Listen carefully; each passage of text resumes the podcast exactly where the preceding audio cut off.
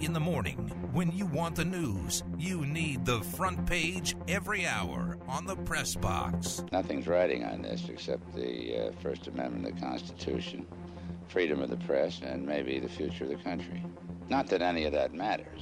And now, the news. Urban Meyer got his first win in the NFL. Happened in London. Jaguars beat the Dolphins with a walk-off field goal. All right, Adam, I give you the scenario. You need to win one NFL game. Which coach would you prefer to have? Brian Flores, Urban Meyer, or Vic Fangio? Oh boy. Uh, I'm going to take Vic Fangio. Oh. And I'm going to take Vic Fangio for one reason only. He seems to have figured out fourth down this year.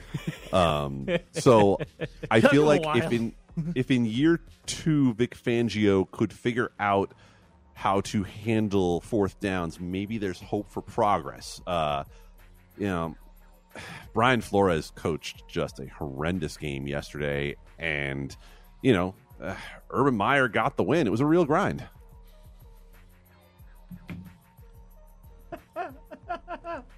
I'm out. Aaron Rodgers taunted Bears fans yesterday. Uh, the Packers won. Aaron Rodgers pretty much sealed that up with a rushing touchdown and then yelled uh, to the Bears fans that he still owns them, that he's owned them all his bleeping life. Um, first off, this is significantly better than ever taunting or what the NFL thinks is taunting opposing players. Like, we should be taunting away fans, or home fans, I should say, every single time a player does something well. I feel like what Aaron Rodgers has become on the field is kind of like he has become the living Kevin Durant's Twitter account, right? Like he's trolling everyone and nobody can say a word because he's that good. Like Aaron Rodgers is just enjoying every moment of this, and I'm here for it. I'm here for every single bit of it. Um, Aaron Rodgers has earned the right to do these sorts of things, and a lot of guys don't do these sorts of things when they uh, when they earn that right. And Aaron Rodgers is living every moment of it. All right. Let me know if this is reading way too far into this. Kalyn Kahler tweeted out that she asked Aaron Rodgers about shouting, I still own you, because it might be his last time playing the Bears in this rivalry at Soldier Field. And Aaron Rodgers talked about it and how many times he's come and played at Soldier Field against the Bears. And he finished up his quote by saying, I don't think this is my last one, but I've enjoyed every single one. Am I reading too much into that that says Aaron Rodgers is going to be playing for the Packers against the Bears next year? You 100% are reading too much into that because uh, Aaron Rodgers, if anything, in these quotes in the media, has shown that he is perfectly willing to toy with everyone. So I don't think he's trying to send any coded messages uh, this particular time, though. That's crafty wording right there. I give you credit. Ed Orgeron will not return to LSU next season. He will Jesus. finish out this season. Uh, he won the national championship back in 2019, a long time ago. Uh, his buyout is going to be over $16 million. Now, uh, LSU has obviously not had a lot of success, but beyond the off field success since the national championship, the Athletic had a story yesterday about Ed Orgeron and basically how he has responded and acted since winning the national championship, including this detail. Orgeron pulled up to a woman at a gas station wearing exercise attire, said, Hey, you look like you work out. We could work out together. The woman informed Orgeron she was married and pregnant, to which he responded, Why does that matter? The woman was the wife of a high ranking LSU official. Word of this reached the LSU Board of Supervisors, the collection of prominent uh, Louisiana attorneys and business owners appointed by the governor who make the most important decisions at LSU. And of course, it reached LSU Athletic Director Scott Woodward. So there is a lot more to this than just Ed Orgeron not winning football games. There is Ed Orgeron not a good person over the last two years since winning the national title. But let's be clear about one thing Ed Orgeron isn't coming back next season because he's not winning games. Yes. If this happens and Ed Orgeron was competing for a national championship, Ed Orgeron would still have a job. He would get a big, big, fat slap on the wrist, and, and he would still be allowed to be the football coach of LSU. But because you've got this on top of the fact that LSU is a middling football team, uh, then yeah, I don't think Ed had any chance of hanging around. Uh, he got divorced, I think it was two months after they won the national championship. And part of the reporting from The Athletic was that it was the first time in his life that, like, he was on top of the world and all of a sudden he was single. And to the point where he would just bring his current girlfriends to practice, and people said he would not be all that engaged in practice. And even at sometimes, there would be kids of his girlfriends that would go and enter into drills with the players. I too have things going on in my personal life right now, even, and I don't want to share them with anybody. Uh, so when I come to work, I don't bring my personal life with me. Oh, I don't on, bring Adam. my girlfriends with me. I don't bring my uh, my girlfriend's children, which I don't think exists, uh, with you me. don't sound too Um, confident about Well, he that. said I- I- he yeah. also said girlfriends. You know, no, I'm just playing the Ed Orgeron game. Um, don't don't make me Aaron Rodgers. Um, yeah, um, look, I, I, I guess there's some sort of sympathy to be had for Ed Orgeron somewhere in there to be like, yeah, man, um, you had your come up, you, you, you dumped your wife, and you decided to, you know, go hard and go young, but like. If you lose your job over it, clearly, uh, clearly you didn't do it uh, the Derek Jeter way here, did you? I mean, he's still getting $16 million to go away, so it's not too tough to be Ed Orgeron. Yeah. Well, uh, that, that that is going to buy a lot of exercise attire. Okay, well, the only question I have is are they going to have to like get someone different to be a like weird tertiary character in Young Rock season 2? What do you think? See, now that's a reference to some movie or show that I should not have ever seen. Okay, so The Rock has his own I'm fully aware of No. what it is. Fully No. aware of what No. it is. I don't need to have seen that one. Next question. Uh, some college football. Uh, let's put these two together. Purdue beat number two Iowa twenty-four to seven, That was a bad game. and Cincinnati beat Central Florida fifty-six to twenty-one. Meaning, Cincinnati is now ranked number two in the country. Their mascot had a sign that said "Bama wants us." I like that a lot.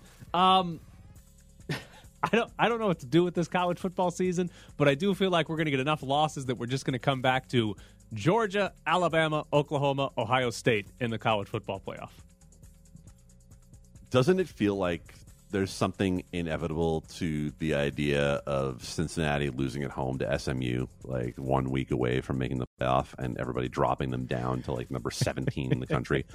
Like, like, it just feels like this has to happen um, because we don't really truly want a group of five team in the playoff. You're right; it's a weird season. Uh, and to go back to the Iowa thing, look.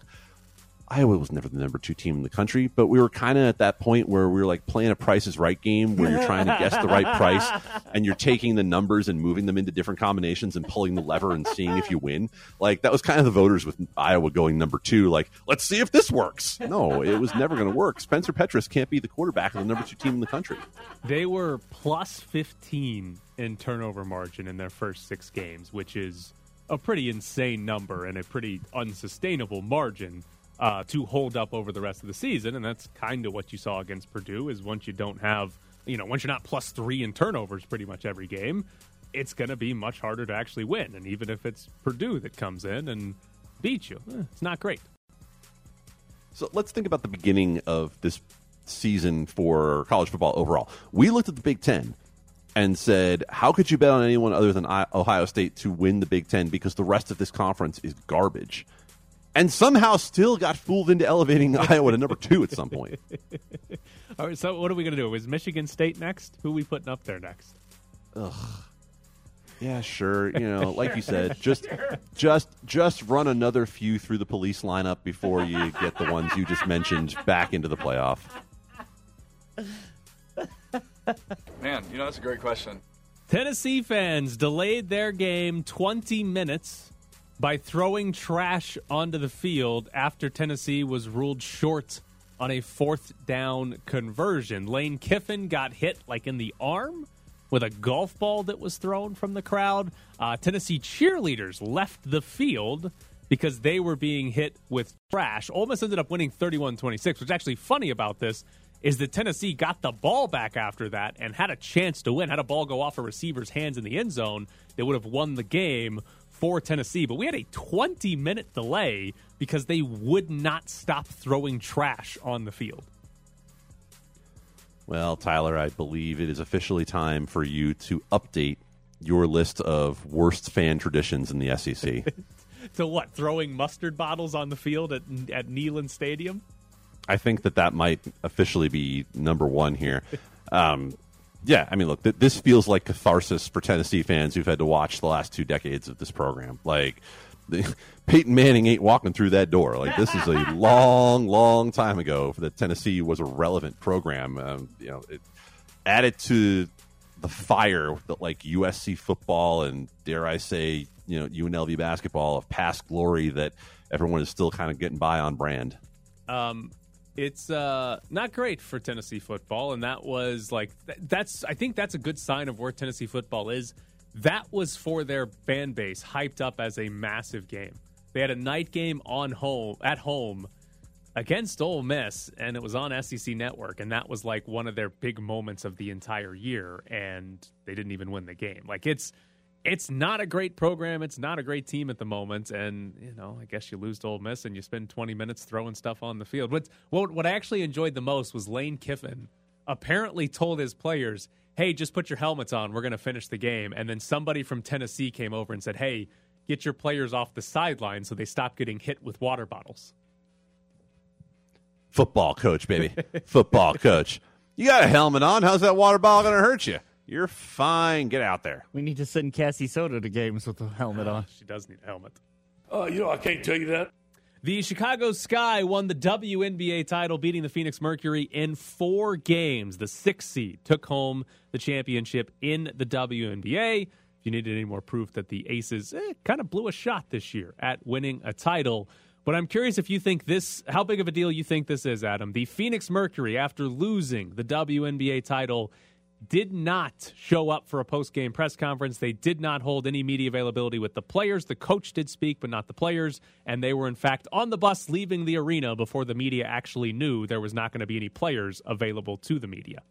Yeah, follow up report today, and this is still rumors, not entirely confirmed, that Diana Taurasi wrecked the locker room door uh, for the Phoenix Mercury. So Whoa. clearly there were there were there were some emotions going on there uh, for the Mercury. Um, I think as long as someone speaks, it's fine. I mean, yeah, I, I understand league policy is going to be that the players should speak, and it obviously doesn't look good if they don't. But in that situation, you, you just lost the championship. The coach at least gets out there and gives reporters some quotes. Like, yeah, I. I really have a hard time faulting the players for for getting a little over emotion, overly emotional in that moment, and uh, and, and leaving. And again, I, I, you know what, I probably should step back from that and even say, who knows if it was about overly emotional? There could have been other reasons for it, but no, I'm not really uh, going to drag him for it. Diana, you just lost the big game, and now you have to go home, and you have a, a newborn baby. How you feeling? I do think, like what you said, the coach speaking is is the big deal here. If the coach hadn't spoken, like if the coach and the players had just left, gotten on the bus, and went home, I think you're looking around saying, "What the hell was that?" Like you guys lost, and not a single person is going to talk to the media about what happened in that game. Ideally, the players are talking after the game. Ideally, you're giving that access to the media so that they can help tell the story of the WNBA, which is, you know, we hear it all the time about the WNBA wanting more attention. But I think I'm with you. I don't think it's too big of a deal that they got on the bus and left. I will say on the Diana Taurasi part, she's probably the biggest trash talker in WNBA history ripped a door off. That's phenomenal. And I kind of wish she had given a post game press conference because it might have been one of the best one that's ever happened. All right, coming up next, Major League Baseball. Oh boy, Dodgers in trouble, and the Astros and Red Sox play Game Three tonight. You know, get your bodies right, get your minds right. You know, we're coming around. We want to lick our wounds around here. Our goal every week is go one and zero. Our goal is to get better every week as a team, as a team, as the season progresses. That goal doesn't change. You talk about the big picture, yeah, the big picture is the little picture. That's next week. The Atlanta Braves have a 2 0 lead in the series on the Dodgers. Back to back walk off wins for the Braves last night. Got one off of Kenley Jansen in the ninth inning to score the game winning run and win it 5 to 4. Uh, I am not a fan of Dave Roberts bringing in Julio Urias uh, in the eighth inning. So the situation for the Dodgers, they had a 4 2 lead going into the eighth. The Braves had two lefties due up. Urias, who is a lefty, uh, was the projected game four starter in this series. He threw two days earlier, 59 pitches in game five against the Giants. But Dave Roberts brought him in in the eighth inning because he wanted him to face those lefties. He ended up giving up two runs, blowing the lead, and the uh, Braves tied the game before winning it in the ninth. And I think the big reason that I don't like it, I, I am a big fan of getting creative and using your pitching staff and in places they're maybe not used to, or at least we're not used to seeing them. But I think the issue is he's coming off of two days rest where he threw 59 pitches, which isn't a crazy amount, but it's still two days rest after a fairly significant workload. And you're turning around expecting him to start game four, even if it's a limited start at that point. I felt like Dave Roberts – jeopardized game four with a guy who wasn't even 75% ready to go in that game of game eight. And it feels like Dave Roberts kind of screwed himself for two of the games in this series, not just one. I understand the idea of wanting platoon advantages, etc. And I think it's almost like old ghosts for Dave Roberts when he didn't have a real bullpen. Right? These are the things that Dave Roberts had to do in past years to try to avoid the fact that he had to go from his starter to Kenley Jansen. It was like Indiana Jones trying to spell out Jehovah to get to the Grail. Like it, was, you know, just horribly dangerous. Um, he has real relievers yeah, now. Tyler got that reference. I don't care. Uh, the uh, you know the Blake Treinens and Joe Kellys and Brusdar Graterols give you real arms in that bullpen. Alex Vesia has come out of nowhere and been fantastic. I think Dave Roberts is kind of acting like he's still in the past years of what he had to do with this bullpen when really a guy like Blake Treinen, it doesn't matter. You don't need a platoon advantage. The way that ball moves, you're going to get out right handers and left handers the same way. What did you think? Uh, bottom of the ninth inning, he brings in Bruce Brusdar Graterol, and Graterol gets gives up a broken bat little bloop single to start the inning. The Braves end up getting that runner to second base with two outs, and Dave Roberts goes and pulls Graterol to bring in Kenley Jansen, and Eddie Rosario takes the first pitch from Jansen up the middle off Chris Taylor's glove to walk it off. What did you think of bringing in Kenley Jansen with two outs in the ninth? I generally don't like bringing in the closer mid inning period. Uh, it, it, does not seem to be an effective strategy for a lot of closers. They are creatures of routine who generally prefer to come in at the beginning of an inning with a clean slate. Uh, they're not used to pitching with runners on base. They're not used to pitching with runners at second base, which we know is a huge issue for a lot of pitchers worried about sign stealing, etc. So I don't love it, and and that's before you consider that Brusdar Graterol throws over 100 miles an hour. There have been, up until that game, there have been 18 pitches in the playoffs that at more than 100 miles an hour. Brusdar Graterol had thrown all of them. I love that guy too. He's like my favorite pitcher to watch because it's ridiculous. So here's my issue with the way Dave Roberts used Graterol and Jansen in the ninth. The, you're in a tie game and it's the bottom of the ninth. The only way the Dodgers win that game, they have to get six more outs. If you were willing to use, if you were thought in your mind, I'm going to have to go to Kenley Jansen if Graterol gets to a fourth hitter then you should have started the inning with Kenley Jansen and then get to the tenth and use Graterol or whoever the hell you want to use then in the tenth inning because you're gonna you're gonna have to get six outs. So use Kenley Jansen in the bottom of the ninth if you're going to use him once it get back to the top of the order, anyways. And if not, just stick with Graterol because again, you have to get those six outs because what he did was to get six outs. If that works out for Dave Roberts and Kenley Jansen gets an out uh, to Eddie Rosario he only got two outs out of Brusdar Graterol, and like it was like on 12 pitches or something like that. And now Kenley Jansen had to get the one out and then has to come back out and get three more in the bottom of the 10th. It just if you're the away team in that scenario, you you know you have to get six outs to win. If you're the home team in the ninth, you you know, hey, if we get three outs, we could win it in the bottom. But when you're the home team or the away team, I mean, you know you have to get six outs to win. I I don't feel like he was maximizing that, and it was more of a hey, it's all or nothing right now in the ninth inning, and we'll worry about the tenth inning later. And not a big fan of that thought process. No, and you know, a lot's been discussed and written about the idea of how you use your closer on the road versus uh, how you use them at home, and also the idea of using your best pitcher when you really need them the most. But I think that's overthinking it the way that we saw Dave Roberts go about it to say, I need one out. Who's the best pitcher to get me one out? I don't think that's Kenley Jansen mid inning. I think the best pitcher to get me one out in that spot is the guy who throws 103, who had a pitch earlier in the playoffs with 19 inches of horizontal run. It's going 103 and it moved a foot and a half.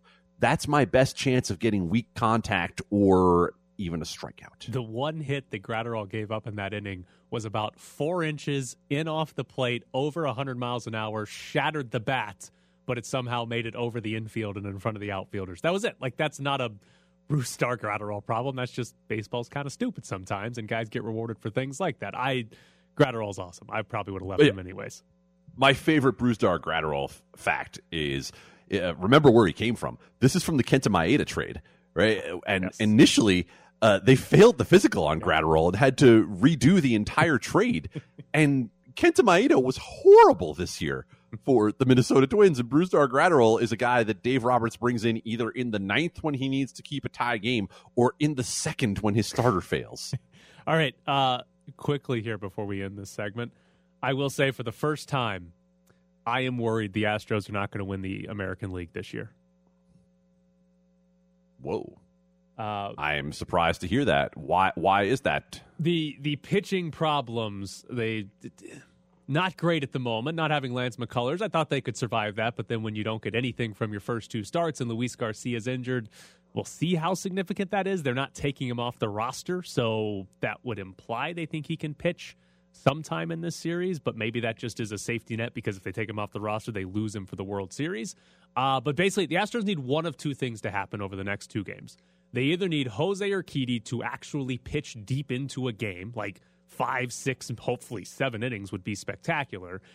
If that doesn't happen, the Astros offense has to win them one of these next two games. I think one or both of those things are absolutely possible, but there's also a chance neither one happens. There's a chance Jose Urquidy's out in the third inning, and the Astros are looking at having to use their bullpen to get six innings and then turn around and have a full blown bullpen game in game four. And if the offense doesn't put up eight or nine in one of those two games, I think they could lose this series.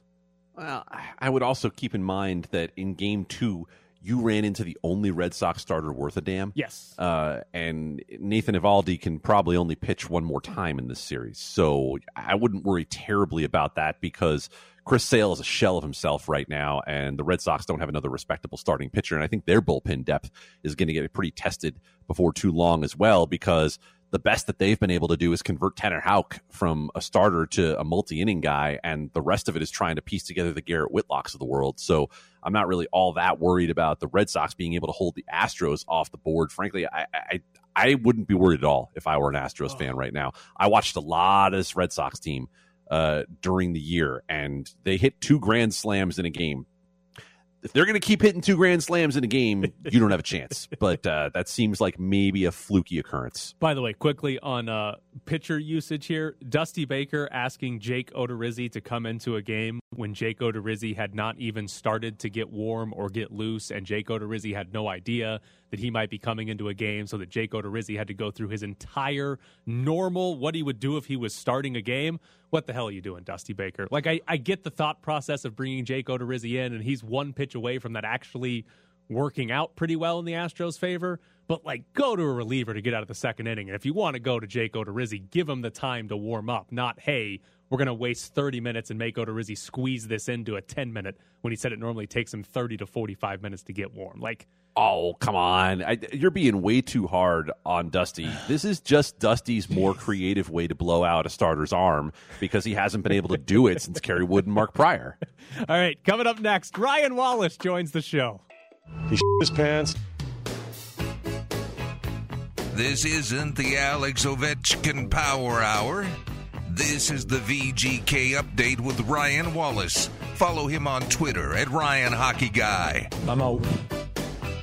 Listen to the VGK Insiders show over on Fox Sports Las Vegas from 4 to 6. Also, check out Ryan for pre, post, and intermission shows during Golden Knights games on Fox Sports Las Vegas.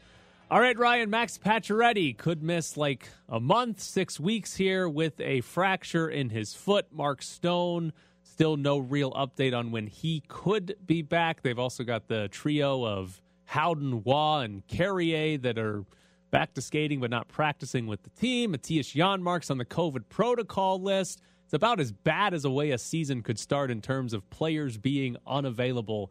In the big picture, how big of a concern is all this as far as the Golden Knights making the playoffs and maybe more importantly being the number one seed in the Pacific Division?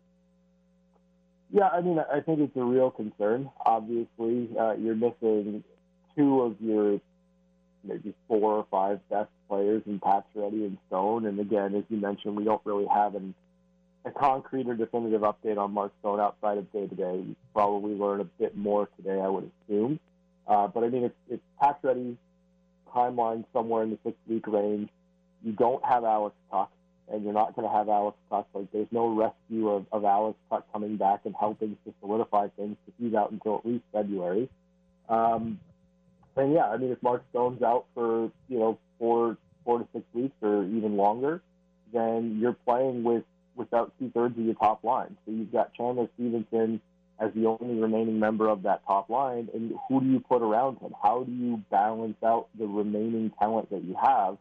Um, to me, it'll really allow the Golden Knights to dial in their system. It'll really force them to play some low scoring games because they're just not going to have the same offensive firepower that they usually have with those guys in the lineup.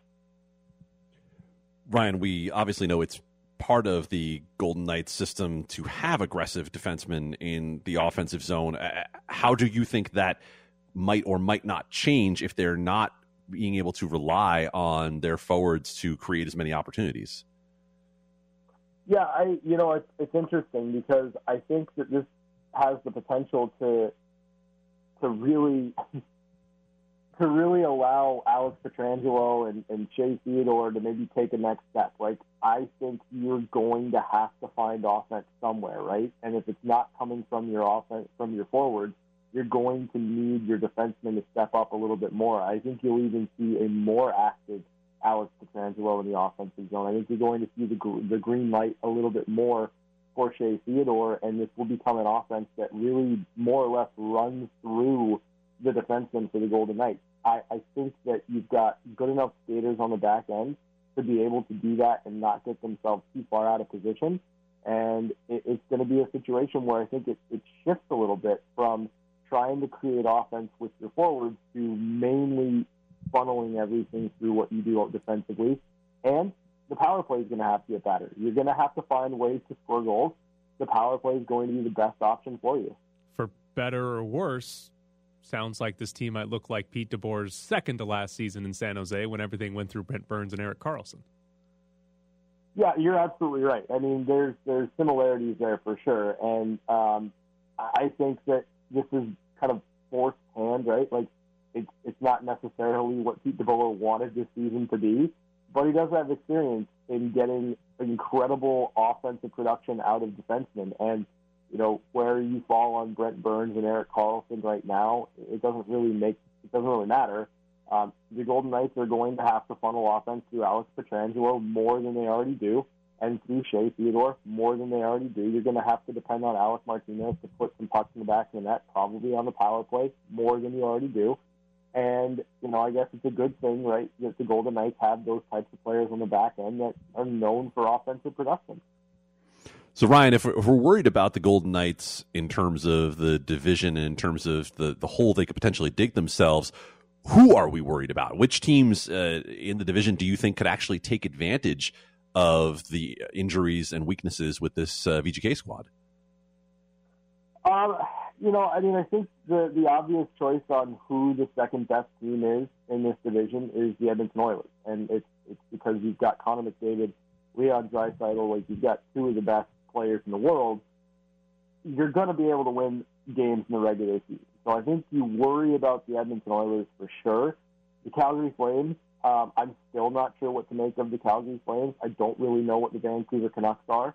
Uh, I'm not so much worried about those two teams And then you've got California teams. Obviously, the LA Kings look really, really good against Vegas. Um, and then they look pretty good in a losing effort against Minnesota. So are the Kings better? It's too early to tell, but if they are, they can maybe make some ground here. Um, Anaheim's more exciting, but I, I don't know that they're there yet.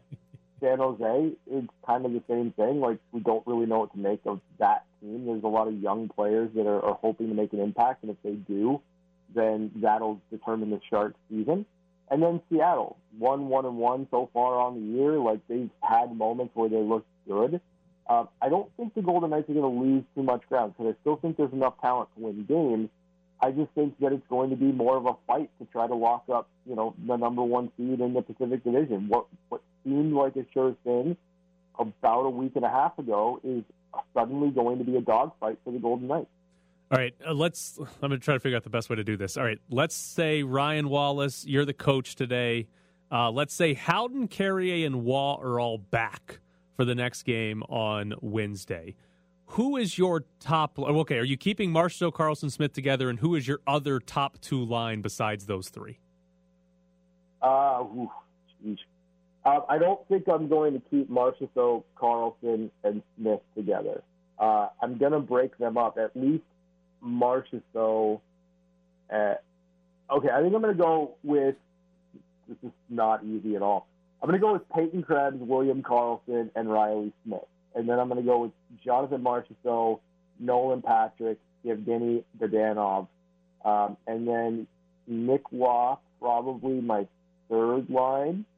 Did you say Janmark's available to me? Uh, no, he's still out. Oh, God, thanks, buddy. Appreciate you. Um, then just throw whoever's there. Uh, I, I, I don't. It's so. It's such a hard concept. So like Nick Roy would be on my third line. I'd probably put Keegan Kolesar with Roy. Um, maybe we're looking at Will Carrier third liner, like Carrier, Roy, and Kolesar is your third line, and then Brett Howden will center the fourth line. Um, you did leave out Chandler you, Stephenson. You haven't used Stephenson anywhere. You know that that tends to happen here. That tends to happen here. Um, okay, so scratch that. So I'm going to move. Okay, I'm going to move Nick Roy. This is terrible. This is so hard. Uh, I'm going to move Nick Roy to the wing with Chandler Stephenson and and Keegan Kolesar. That's what I'm going to do. All I right. feel really I feel really good about that. So your Thanks, lineup, buddy. your lineup right now: first line Krebs, Karlsson, Smith; second line Marchessault, Patrick, Dadonov; third line Roy, Stephenson, Kolesar; fourth line Mm-hmm. Howden, Carrier, Coghlan. No, it's not Coghlan. uh, I'll, I'll call up. Uh, I'll call up Gage Quinney or Jake Wisconsin or something like that. That's what I'll do. Oh, what a night! It's all your fault. You, you, you're not giving me a CS Yanmark, Yanmark back. Like he should be back, right? Like time. I don't know. I Yeah, thought yeah. I thought he would be back already, and he still hasn't been back yet. I, I listen. I gave you three guys. I gave you Howden, Roy, and uh, Carrier. I don't know if all three of those guys are going to be back. Yeah, well, you could have just made it a little bit easier on me. Thanks, buddy. Yeah, see, you're welcome. Um, all right, uh, throw out. I don't want any fancy stats. I don't want any goals saved above average. I don't even want save percentage. Which goalie Mm-hmm. gives up more total goals this year, Fleury or Leonard? Oh, Fleury. Not even. It's not going to be close either. How many times is he going to get pulled before a game's over? Uh, man, let me think. 82 games. He'll probably start at least 65. Ooh, uh, maybe 10. He might get pulled 10 times this year. Oh, that's not good. That's not good. Poor Marc Andre. Fleury. Boy, has has uh, And- and- I'm blocked. Has Allan Walsh tweeted out any memes about the Blackhawks uh, stabbing him in the back? Uh, no, because it's it's not anything that like the organization's doing. It's just their bad defensive. Well, he he can look up the defenseman's name. He can put one of their names on the sword. it doesn't matter. It's all of them. You can't put that many names on a sword. All right, he's Ryan Wallace, VGK Insider Show over on Fox Sports Las Vegas from four to six. Ryan, as always, we appreciate it. all right, thanks, guys. So there you go. I it's Allan Walsh needs a bigger sword. He does. He can engrave more names on it. It needs the Stanley Cup style sword where there's rings, there's different levels. He has to. He has to take every couple years. He has Yes. to take some names off the sword and add a new tip. Yeah, people keep disrespecting Marc Andre Fleury. It's uh, but that ex- that uh, exercise I just had Ryan Wallace attempt to do. Granted, we don't really know who is or isn't potentially available for Wednesday's game, but what the lineup's going to look like is potentially unbelievable, depending on how many of these guys actually end up coming back. All right, coming up next, we finally have found the best thing about the Marcus Arroyo era. This is a 41 yarder to try to tie it with 5.12 to go and the clock moving. Everyone's lined up, the crowd getting into it. The ball is snapped, spotted. The kick is blocked. It's blocked by the Rebels. The Rebels block the field goal attempt with 4.58 to go. And it is a possibility, I don't have confirmation, that Waisele Moavesi was the one who blocked it. Good job, Russ Langer. We'll get more into UNLV football and the loss, the on field performance from UNLV against Utah State in Bischoff's briefs. But the important part of UNLV's game against Utah State the introduction of the sideline slot machine that UNLV now uses to celebrate touchdowns and turnovers. For those of you that haven't seen it, it is a big slot machine on the sideline and it works. You pull the lever and the reel starts spinning and when Charles so Charles Williams scored the first touchdown of the game for UNLV, he ran over and pulled it and the reels popped up 702. I don't know what any of the other reels say. I don't know what any of the options are that it could pop up, but it popped up 702 for Charles Williams. This is hands down, it's not even close, the best thing that has happened in the last 2 years under Marcus Arroyo. This in his hat. So hold on a second. Is is the seven oh two the number of days since UNLV last won a game? Is that what's going to come up every time they pull the the lever on the slots? We're getting there. 687. We're closing in on 702. That'll be good. That's a good joke. I'm going to steal that on Twitter one day. You're welcome. Um, so I have one question about this. Why did we have to wait until mid-season to get the slot machine? Do you know the answer to this? I, I don't. I have no idea. I don't either. I no, I, I don't either. I, I, I feel like I feel like we should have had that earlier in the year. Although, frankly, you know, like against Iowa State, you probably wouldn't have gotten to use it a whole lot. um, I love in general that the last two UNLV football coaches have just said, you know what, I am not going to shy away from the fact that it's Vegas. Yes. Right? Why? The stadium is basically on the strip now. Tony Sanchez, you know, went all Vegas in terms of the marketing. Like, go for it. Have some fun with it. We need fun. We don't have wins. We need fun. There is no reason for a UNLV football coach to not embrace the fact that he's coaching in Las Vegas. There's zero reason for them not to do it. And you know, you mentioned Tony Sanchez. They put Las Vegas on the pants. They put this incorporated onto their field and their jerseys. Like they went all in on it. And this is sort of doubling down on that from the Marcus Arroyo perspective, or whose ever idea this was, to have a slot machine on the sideline. Hey, you look back five or ten years ago, a lot of people probably would have turned their head sideways at a slot machine on the sideline, but I think it's a lot more acceptable now, and it's it's tremendous. I mean, it's it's one of it's probably my favorite thing of any of these sort of turnover props or celebration props. It might be my favorite one. I think Akron had a pencil and somebody had a backpack that were just so bizarre and so weird. You're like, that's stupid, but I like it. But this one is it's terrific because and the way UNLV used it, Charles Williams scores a touchdown, runs to the sideline, like the entire offense runs over and crowds around him. He pulls it, it pops up 702, and they keep celebrating. Like it's a terrific prop when it's actually used as well. So this is one of the first ones that feels like a real evolution from the OG, the Miami turnover chain. Like everything else is something you wear Yeah. or put around your neck, right? Like this is an, a real live prop that makes sense. That makes sense for the city. Um, but I want it to keep evolving. It can't just be the reels coming up with with 702 or whatever else it is. I feel like what we really need is like old school Vegas when coins would come out of the machine, right? Like we need something to come out of the machine for the players to take. Like maybe the turnover chain or whatever could come out of the machine, and you could have both things. Uh, I don't know what what else could be it, Tyler. What else could what else no. could come out of the UNLV slot machine? I mean, if we're gonna do Vegas, you pull it and then it just comes up with like three random numbers and it says uh, play again. No, see, no, because you won, Jared. You scored a touchdown. You get a little voucher, Adam, and you got to run it over, a little piece of paper. You got to take it over to Marcus Arroyo, and then he gives you whatever you won. He gives you your own pair of clear glasses. Yes, exactly. Yes, your own Right? pair of non-prescription glasses. We set up a cash cage next to the, Yes. the turnover slot machine.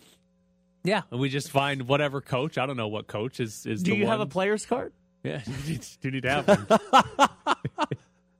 Charles Williams Yeah. might be the only one.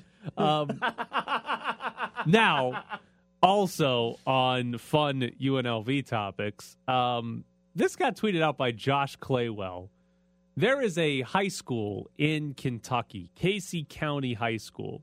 And you'll see this all the time in high schools. They will steal logos from professional teams or college teams because, well, they don't have their own graphic design team, I guess. And normally teams don't go after high schools because it's kind of a bad look. But the logo that Casey County High School in Kentucky decided to steal was UNLV's abandoned Hey Reb logo, the one that everybody hated, the, The one that best UNLV logo that UNLV's ever had. got rid of like immediately. The only thing they changed was the little outline that was in red. They changed it to blue.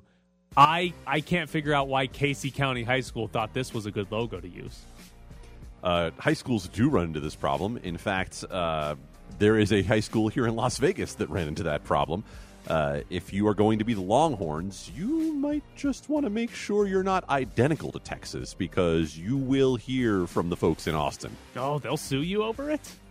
They will at least threaten you. Wow. Wow. Got to get them, Texas. Can't win a lot of games, but you can win those lawsuits about your logo. Um, one other quick note on Casey County High School.